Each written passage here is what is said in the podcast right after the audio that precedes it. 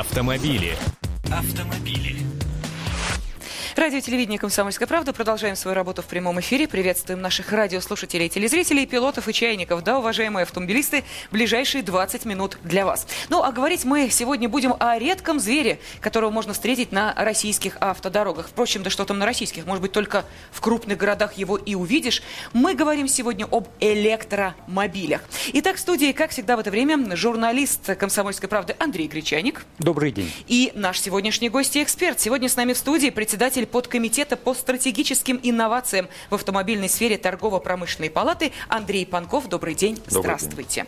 День. Ну и сразу вопрос аудитории, для того, чтобы наши телезрители и радиослушатели могли тут же задуматься, встречали ли они электромобили или, боже мой, может быть, даже подумывали о том, чтобы их приобрести. Какие плюсы и минусы они видят в этом, ну, действительно, редком звере? Звоните 8 800 200 ровно 9702. И видят ли они перспективы? подобного рода транспортного средства в нашей стране, в России на сегодня. Очень важно, на самом деле, очень интересно об этом узнать, потому что действительно мировые тенденции таковы, что люди пусть не массово, но действительно пересаживаются на электромобили. Если приехать э, в какие-то европейские страны или в Японию, вы можете преспокойно увидеть электромобиль, который стоит и заряжается от розетки, пока его владелец где-то пьет кофе или обедает. Это абсолютно нормально. Для нас это почему-то Э, считается фантастикой. Хотя, на секундочку, можно напомнить, что э, автомобилизация, она чуть ли не с электромобилей начиналась. На самом деле препятствовало только одно – вес аккумуляторной батареи. Сейчас эта проблема решена. Почему бы не прийти опять туда? Вот только и всего. Угу. Ну, остается выяснить, э, насколько все-таки это выгодно, э, сколько таких автомобилей есть сейчас на данный момент в России, ну и, соответственно, как сложно сейчас владельцам этих автомобилей, единичных экземпляров, если я не ошибаюсь. Сколько, кстати, у нас таких автомобилей? Можно э, сказать, почитали? А это вопрос почитали? к нашему гостю. Конечно, конечно. Так. Ну, давайте начнем по порядку. В настоящий момент в России продается только один электромобиль. Это Mitsubishi iMIF так называемый City-Car, то есть автомобиль Б-класса, небольшая машина для перевозки 4-5 А L-Lada, которую недавно показали на московском автосалоне и предназначена для таксистов на да, Ставрополе. Да, да. L-Lada, на самом деле мы очень рады тому, что в России началось производство электромобилей. Первая а, партия ЛАД будет поставлена в такси на Ставрополе в конце этого года, насколько нам известно. И фактически это еще предсерийный автомобиль. То есть, а, если iMIF вы можете прийти и купить в любом дилерском центре Mitsubishi, там не сегодня, завтра та же самая ситуация будет с автомобилями Renault, либо Nissan, и Lada, пока это эксперимент. Но эксперимент уже на финальной стадии, потому что это практически испытание. Тот же самый iMIF прошел ту же самую стадию испытаний через такси, государственные компании за примерно год до своего запуска. Поэтому мы очень рады, то, что да, в России всего-навсего через несколько лет после остального мира стали появляться электромобили. Так и представляю себе картинку, когда, допустим, мужчина, который приобрел такой электромобиль, э, кричит своей жене на третьем этаже, «Эй, выбрось ко мне удлинитель, сейчас мы электромобиль мы будем подключать, и дальше пусть он едет». Ведь дело не в том, что только приобрести автомобиль, но и э, в том, насколько удобно э, с ним обращаться на, в тех условиях, которые сейчас есть в России. Есть ли заправки, где его заряжать, не от обычной же розетки? Вы абсолютно правы. Дело в том, что когда мы говорим про электромобили, это э, немножко другая ситуация по сравнению с началом продаж, не знаю, там, новой очередной модели или нового поколения бензинового uh-huh. автомобиля. Именно по этой причине здесь тесно связаны интересы энергетиков, компаний, которые занимаются развитием зарядной инфраструктуры, автомобильных компаний, государственных органов и так далее. Давайте ответим на практические вопросы. А в России первые электромобили появились где-то в середине прошлого года, а с октября начались их продажи в дилерских центрах. Как же используют все эти электромобили, несмотря на то, что зарядная инфраструктура начала развиваться только в начале этого года? Сейчас в Москве есть, насколько я помню, 44 зарядных станции. Часть из них это обычные станции, которые позволяют зарядить электромобиль в течение 7-8 часов. Часть быстрой зарядки, когда за 25 минут вы заряжаете батарею с помощью специального устройства, предназначенного именно для этой цели. Соответственно, да, история с удлинителем, протянутым с третьего этажа, ну, наверное, пока это экзотика. Но в большинстве случаев речь идет о том, что электромобиль заряжается либо в офисе во время работы. Могу привести простой пример. Да, я тоже живу на высоком этаже, поэтому я не могу протянуть удлинитель для электромобиля, на котором я езжу уже полтора года в Москве. Вот. Но в офисе, да, пожалуйста, есть розетка на стене, обычная 220 вольт, от которой заряжается любой электромобиль. И, кстати говоря, это один из плюсов, почему, при том, что практически все автомобильные концерны сейчас развивают разные направления автомобилей на альтернативном топливе, и водород, и топливные ячейки, и так далее. Электромобиль является самым практичным. Любая розетка позволяет вам зарядиться так же, как вы заряжаете свой телефон. Андрей, а унификация есть? Потому что вот по офису бегают люди постоянно и просят, дайте мне зарядку от Nokia, дайте мне зарядку от Samsung, дайте мне зарядку от iPhone. У, у электромобилей то же самое. Есть какой-то унифицированный вид там вилки и, и розетки? И, или нет? С этим сложность возникнет? Ну, самое главное, что а, розетки на 220 вольт, они, по крайней мере, в пределах России России унифицированы, и любой электромобиль, который здесь продается либо будет продаваться, он может заряжаться от этой розетки. Быстрая зарядка, она уже требует определенного стандарта. В настоящий момент самым распространенным в мире является японский стандарт Shadamo, а, который поддерживает Mitsubishi, Toyota, Nissan, Mazda и ряд других японских автопроизводителей. Первые быстрые зарядки, которые появляются в России, они тоже относятся к этому стандарту. Почему? Потому что пока единственный продающий электромобиль здесь это японский электромобиль. Вот. Но, безусловно, в ближайшие несколько лет так или иначе будет проходить унификация стандартов зарядки. Японского, европейского, возможно, американского, если он появится. История очень похожа на то, что происходит с мобильным телефоном. Мы часто используем мобильный телефон как пример для объяснения того, как будет развиваться автомобильный рынок. Смотрите, там в 90-е годы мобильный телефон был просто символом статуса, он стоил там 3000 долларов. По нему очень трудно было разговаривать, потому что покрытие было плохое. И обычный сетевой телефон выигрывал как по стоимости, так и по качеству. Но Прошли 20 лет, и сейчас мобильный телефон есть практически у каждого человека, а сетевые телефоны постепенно отходят на второй план, играют совершенно другую роль. Абсолютно та же самая история будет происходить с электромобилями, потому что здесь ключевой момент – это вопрос масштаба. Сейчас даже самые массовые электромобили в мире, такие как Mitsubishi IMIF, производятся 20-30 тысяч штук в год. Понятно, что стоимость производства каждого электромобиля, а под них нужно построить завод и завод по производству батарей, она очень высока. Как только производство будет увеличиваться, цена будет снижаться так же, как цена снижалась на мобильный телефон. Почему ни у кого из автомобильных компаний не вызывает сомнений о том, что к 2020 году доля электромобилей уже будет достигать примерно 10%? 10%? От общих В нашей продаж. стране? В целом в мире. Вы знаете, в нашей стране, я думаю, что ситуация будет такая же. Почему? В Москве и Петербурге, может быть, доля будет даже выше. Потому что, безусловно, сейчас все основные преимущества электромобиля, они проявляются в крупных городах. Хотя должен сказать, автопроизводители работают и на том, чтобы а, электромобили могли использоваться и а, в бездорожье, или, скажем так, на наших обычных дорогах, давайте называть это так. Простой пример, вот на только что прошедшем московском автосалоне президент а, компании Mitsubishi Motors объявил, что в следующем году Россия будет в числе первых стран, где Mitsubishi начнет продавать первый электровнедорожник в мире, предназначенный для обычных покупателей. Там уже речь идет о запасе хода в 800 километров, полном приводе, хорошем клиренсе, который позволяет ездить по российским дорогам. То есть все развивается быстро. Рено параллельно развивает коммерческий транспорт, который тоже очень необходим для центра города. Ведь представьте, что по данным Российского Министерства экологии и природных ресурсов до 90% загрязнения воздуха в Москве и Петербурге приходится на выхлопы от автомобилей. И, к сожалению, пассажирские автомобили здесь не являются доминирующими, потому что есть большое количество грузовиков, газелей, автобусов. Поэтому замена коммерческого транспорта на электромобили тоже является одним из важных направлений, который позволит нам свободнее дышать. Я напомню, что в студии с нами председатель подкомитета по стратегическим инновациям в автомобильной сфере торгово-промышленной палаты Андрей Панков и телефон прямого эфира 8 800 200 ровно 9702. Мы сегодня решили поговорить об электромобилях, а вас хотим спросить, созрела ли Россия для электромобилей и есть ли будущего, будущее у этих автомобилей у нас в стране. Ну и, соответственно, вы знаете, когда идет постоянный рост топлива, бензин постоянно дорожает, то э, тут же возникают э, опасения, а не будет ли происходить то же самое, но с электричеством. Итак, в этой гонке бензин и электричество, кто бежит впереди, а кто немножечко отстает, тем самым давая надежду, что все-таки может быть. Э, и вот с этой стороны будет выгода тем, кто приобретет электромобили? Да, о цене вопроса вот важно поговорить, потому что электромобиль стоит дорого. Хочется понять, э, получится ли оправдать за время его эксплуатации вот эту дороговизну автомобиля за счет дешевизны топлива, потому что людей-то в первую очередь интересует это. С дизельными машинами такой фокус не проходит, насколько мы знаем. Они себя не оправдывают. Э, как бы мало они не расходовали дизельного топлива. Вот по вашему опыту эксплуатации электромобиля, сколько стоит сейчас зарядка и насколько действительно это дешевле? Смотрите, э, по официальным данным наших энергетиков, которые занимаются развитием зарядной инфраструктуры, э, ситуация на прошлый год была следующая.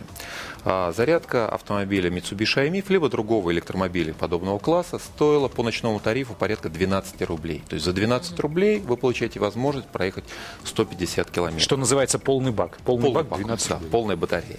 В случае с а, аналогичным автомобилем с бензиновым двигателем а, стоимость каждого километра пробега в 22 раза выше. Но подчеркну, это был расчет, сделанный в прошлом году. За это время цена бензина поднялась где-то ну, порядка 10% на вскидку. Вот. То есть это означает, что электромобиль с точки зрения эксплуатации на километр пробега становится все более выгодным. Очень интересная вещь. Недавно прошел московский автосалон, и а, мы от лица нашего подкомитета провели исследование. Было опрошено 50 тысяч посетителей московского автосалона. Ко мне подходили, да. Да, ну, видите, отлично. Потому что практически на каждом стенде стояли электромобили. И на стенде Лады, на стенде Mitsubishi, на стенде Renault, BMW и так далее. И а, людей спросили, будете ли вы готовы в принципе пересесть на электромобиль. Из вот этих 50 тысяч опрошенных респондентов 90% сказали, что да, в принципе мы готовы пересесть на электромобиль. Что является основным фактором, побуждающим пересадку на электромобиль? Постоянно дорожающий бензин. Да, электричество тоже дорожает, но рост стоимости бензина значительно обгоняет. И в дальнейшем эта тенденция будет только усиливаться. Что заставило автомобильные компании заняться инвестициями, огромными инвестициями в развитие транспортных средств на альтернативных источниках энергии. То, что через 20, 30, 40 лет запасы нефти будут постоянно истощаться, и стоимость литра бензина так или иначе будет расти, расти и расти. А это уже создает стратегическую угрозу для бизнеса огромных автомобильных компаний. Поэтому сейчас так активно автомобильные компании инвестируют, в том числе и в электромобили. Но вернемся к нашему вопросу. А, второй вопрос, который мы задали а, респондентам, состоял в том, что является а, ключевой причиной, которая сейчас не позволяет вам пересесть на электромобиль. Ответ был вполне очевиден. Порядка 60% респондентов сказали «цена» при цене электромобиля на уровне автомобиля с бензиновым ну, двигателем. Ну, более миллиона рублей он стоит, да? Да, он сейчас стоит значительно более миллиона mm. рублей. Это миллион семьсот девяносто девять ну, тысяч. под 2 миллиона, будем так говорить. Откуда mm. берется эта цена? При импорте этого электромобиля в Россию порядка 550-600 тысяч рублей сразу платится в качестве пошлин и НДС. Присоединение России к а, Всемирной торговой организации никоим образом не изменило пошлину на электромобили. Если по автомобилям с бензиновым двигателем пошлина снизилась, то в случае с электромобилями, к сожалению, пока все без изменений. И мы сейчас достаточно активно работаем над тем, чтобы Россия все-таки ввела определенные льготы для потенциальных покупателей электромобилей, как это существует практически во всех странах. Ну, то есть стимулировать покупателей. А, у нас есть телефонные звонки. Да, давайте, давайте мы сейчас дадим возможность нашим радиослушателям и телезрителям тоже ответить на этот вопрос. Созрела ли наша страна для электромобилей? 8 800 200 ровно 9702. Юрий, мы приветствуем вас. Здравствуйте. Здравствуйте. Ну, в моем понимании очевидно, что лоббируют нефтяники, значит, э, вот эти автомобили с бензиновым двигателем. И еще в 2020 году, 1920 могли бы мы пересесть на электричество, если бы не было определенных лиц. Поэтому тут вопрос, чья группировка выиграет, и народ будет им плевать, на чем ездить, на водороде, на хоть на солнце, без разницы. Что будут продавать, то и будут ездить. А то, что электрические автомобили выгоднее, чем э, обычные бензиновые для людей, для экологии, это очевидно, тут спорить даже невозможно. Юрий, вы сейчас находитесь за рулем, судя по э, тому, что мы да. слышим. Да, отлично. Ну и, соответственно, вам вопрос. Вот сейчас бы при наличии денег вы бы приобрели такой автомобиль? Конечно. То есть даже вас не испугало, э, что недостаточно, может быть, количество мест, где вы можете его заправить, аккумулятор под завязку электроэнергии, э, не страшно? Если, если этот вопрос решился бы, я знаю, куда я езжу, знаю, угу. сколько я езжу, я смог бы рассчитать, что мне хватало бы зарядки, естественно, я бы перешел. Угу. Спасибо огромное. Еще один телефонный звонок мы сейчас выслушаем. Приветствую Михаила. Здравствуйте. Да, добрый день. Это Миша Рыцарев из Новосибирска. Но могу рассказать о том, какая интересная ситуация у нас на рынке в нашем городе с этими вещами складывается. Но вот, насколько я знаю, первые электромобили были у нас уже при царе, а вот здесь как есть несколько электротроллейбусов, которые часть маршрута не электрифицированного так проходят. Они эксплуатируются успешно, стоят они дорого. Но в автомобиле почему здесь такие использовать затруднено? Потому что эти аккумуляторы, в отличие от свинцовых, они очень боятся холода, мороза, а у нас подавляющее большинство автомобилей хранится вне гаражей, и uh-huh. гаражей отапливаемых тут нет. И вот он, аккумулятор там схож с мобильником, он сильно пробивается на морозе. Вот с автомобилем будет то же самое. А бензин в Венесуэле стоит примерно 2 рубля за литр, где-то так, а в нефтедобывающих странах э, обычно не больше 10 рублей за литр в многих стоит. Еще здесь есть электроскутеры, но что-то они дорогие, все исключительно китайские и дешевле, чем за 40 тысяч их тут в городе, в общем-то, нет. И очень мало они тут продаются, и на улице их очень мало где увидишь. А электрокары, они в советские времена в цехах на предприятиях были очень распространены. Только вот за пределы они выехать не могли. И еще интересная деталь с этими автомобилями. Очень хорошо, когда для подстраховки в них есть бензиновый, бензиновый двигатель, который может его подзарядить, если что. Ну, подстраховать, что... да. Угу. Спасибо, Михаил. Итак, давайте ответим на э, заявление Михаила о том, что они не выдержат холодной и суровой погоды и, в общем, климата, который на, ну, на третьей территории нашей страны точно. Да, э, с удовольствием. Ну, во-первых, я очень рад был получить звонок из Новосибирска, потому что в Новосибирске находится завод по производству литий-ионных батарей, единственный в России. И это именно те литий-ионные батареи, которые, я надеюсь, в ближайшее время будут активно использоваться для производства электробусов, которые были упомянуты, которые будут заменять вот те чадящие автобусы, от которых столь страдают крупные города, опять же, Новосибирск, Москва, Петербург. Вот. А что касается мороза. А, на самом деле, то, что делаем мы в течение последних полутора лет, когда мы привезли сюда первые электромобили, это а, развеиваем мифы по поводу того, как тяжело, трудно, неудобно использовать электромобили. В прошлом году э, морозы в Москве достигали минус 32 градусов ночью. Э, уже на тот момент у нас было порядка 40 электромобилей, которые активно используются как частными покупателями, так и компаниями, которые приобрели у нас эти электромобили. И ни с одним из электромобилей у нас не было проблем, связанных с э, невозможностью запуска в мороз, то, что обычно происходит с бензиновыми автомобилями, либо с там, гигантским падением емкости аккумулятора, которые нас пугали. В чем ситуация? Дело в том, что те батареи, которые используются на электромобилях, несмотря на то, что они называются литий-ионные, то есть так же, как батареи в ноутбуках либо телефонах, они построены на принципиально другой технологии. Именно по этой причине для любого производителя технология производства батареи является самым главным ноу-хау. Потому что по большому счету в электромобиле, кроме батареи, электромотора и обычного корпуса с элементами подвески, больше ничего нет. Почему он, кстати говоря, в конце концов будет стоить дешевле, чем автомобили с двигателем внутреннего сгорания? Так вот, возвращаясь к эксплуатации электромобилей в зимней зимний период. А проблем с запуском электромобиля не возникает по определению, потому что там не нужно получать искру от обычного uh-huh. аккумулятора для запуска двигателя. Да, емкость батареи снижается незначительно, но э, существует действительно проблема, связанная с тем, что в зимнее время вы активно используете э, вашу аккумуляторную батарею для обогрева салона, освещения. И э, в настоящий момент мы ведем определенную исследовательскую работу, связанную с тем, как обеспечить лучшую а, энергоэффективность электромобиля с точки зрения его теплоизоляции для использования в наших условиях. Но, когда я говорю про сокращение пробега электромобиля, а, это не является принципиальным ограничением для его использования. Смотрите, Москва, Петербург, Новосибирск. А, у вас есть 150 километров пробега на полной зарядке. И он проедет 150 километров реально на морозе зимой? а на морозе нет. Естественно, если вы будете включать печку. Если вы не будете включать печку, то он проедет, но я не думаю, что это правильно. Да, это будет некомфортно. Ну какого порядка Вот, все равно а, цифры? Это же не смотрите, 30 километров. Вот люди возмущаются, говорят, мало. При использовании батареи освещения дворников в зимний период вы проезжаете порядка 100 километров. А в городе Москве вы в среднем в день проезжаете 30-40 километров.